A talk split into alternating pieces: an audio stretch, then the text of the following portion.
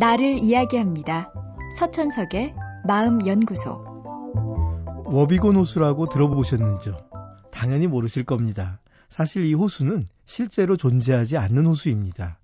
미국의 작가인 게리슨 케일러가 자신이 제작한 라디오쇼에서 만들어낸 가상의 호수죠.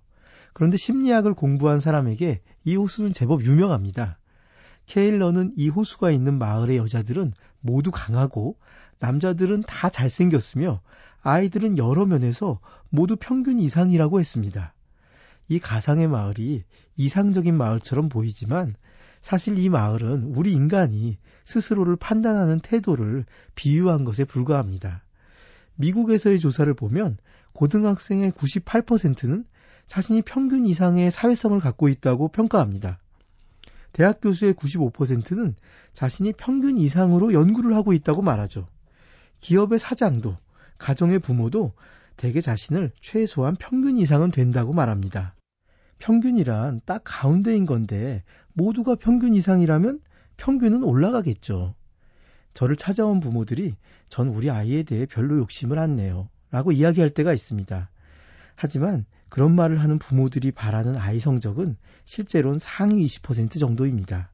아이가 초등학생이면 부모는 아이가 당연히 나중에 서울 시내에 있는 대학 정도는 들어갈 거라고 생각하죠. 그런 대학에 들어가려면 상위 10%의 성적이 필요한데도 말입니다. 이처럼 인간은 자신의 실제적인 모습보다 스스로를 긍정적으로 생각하는 경향이 있습니다. 이런 인간의 속성을 워비곤 호수 효과라고 합니다. 그렇다고 사람들이 자신의 실제 능력을 모르는 건 아닙니다. 알면서도 꼭 드러날 수밖에 없을 때까진 그걸 모르는 척 합니다. 다른 사람의 수준은 잘 보는 사람조차 자신의 수준은 제대로 보지 않습니다.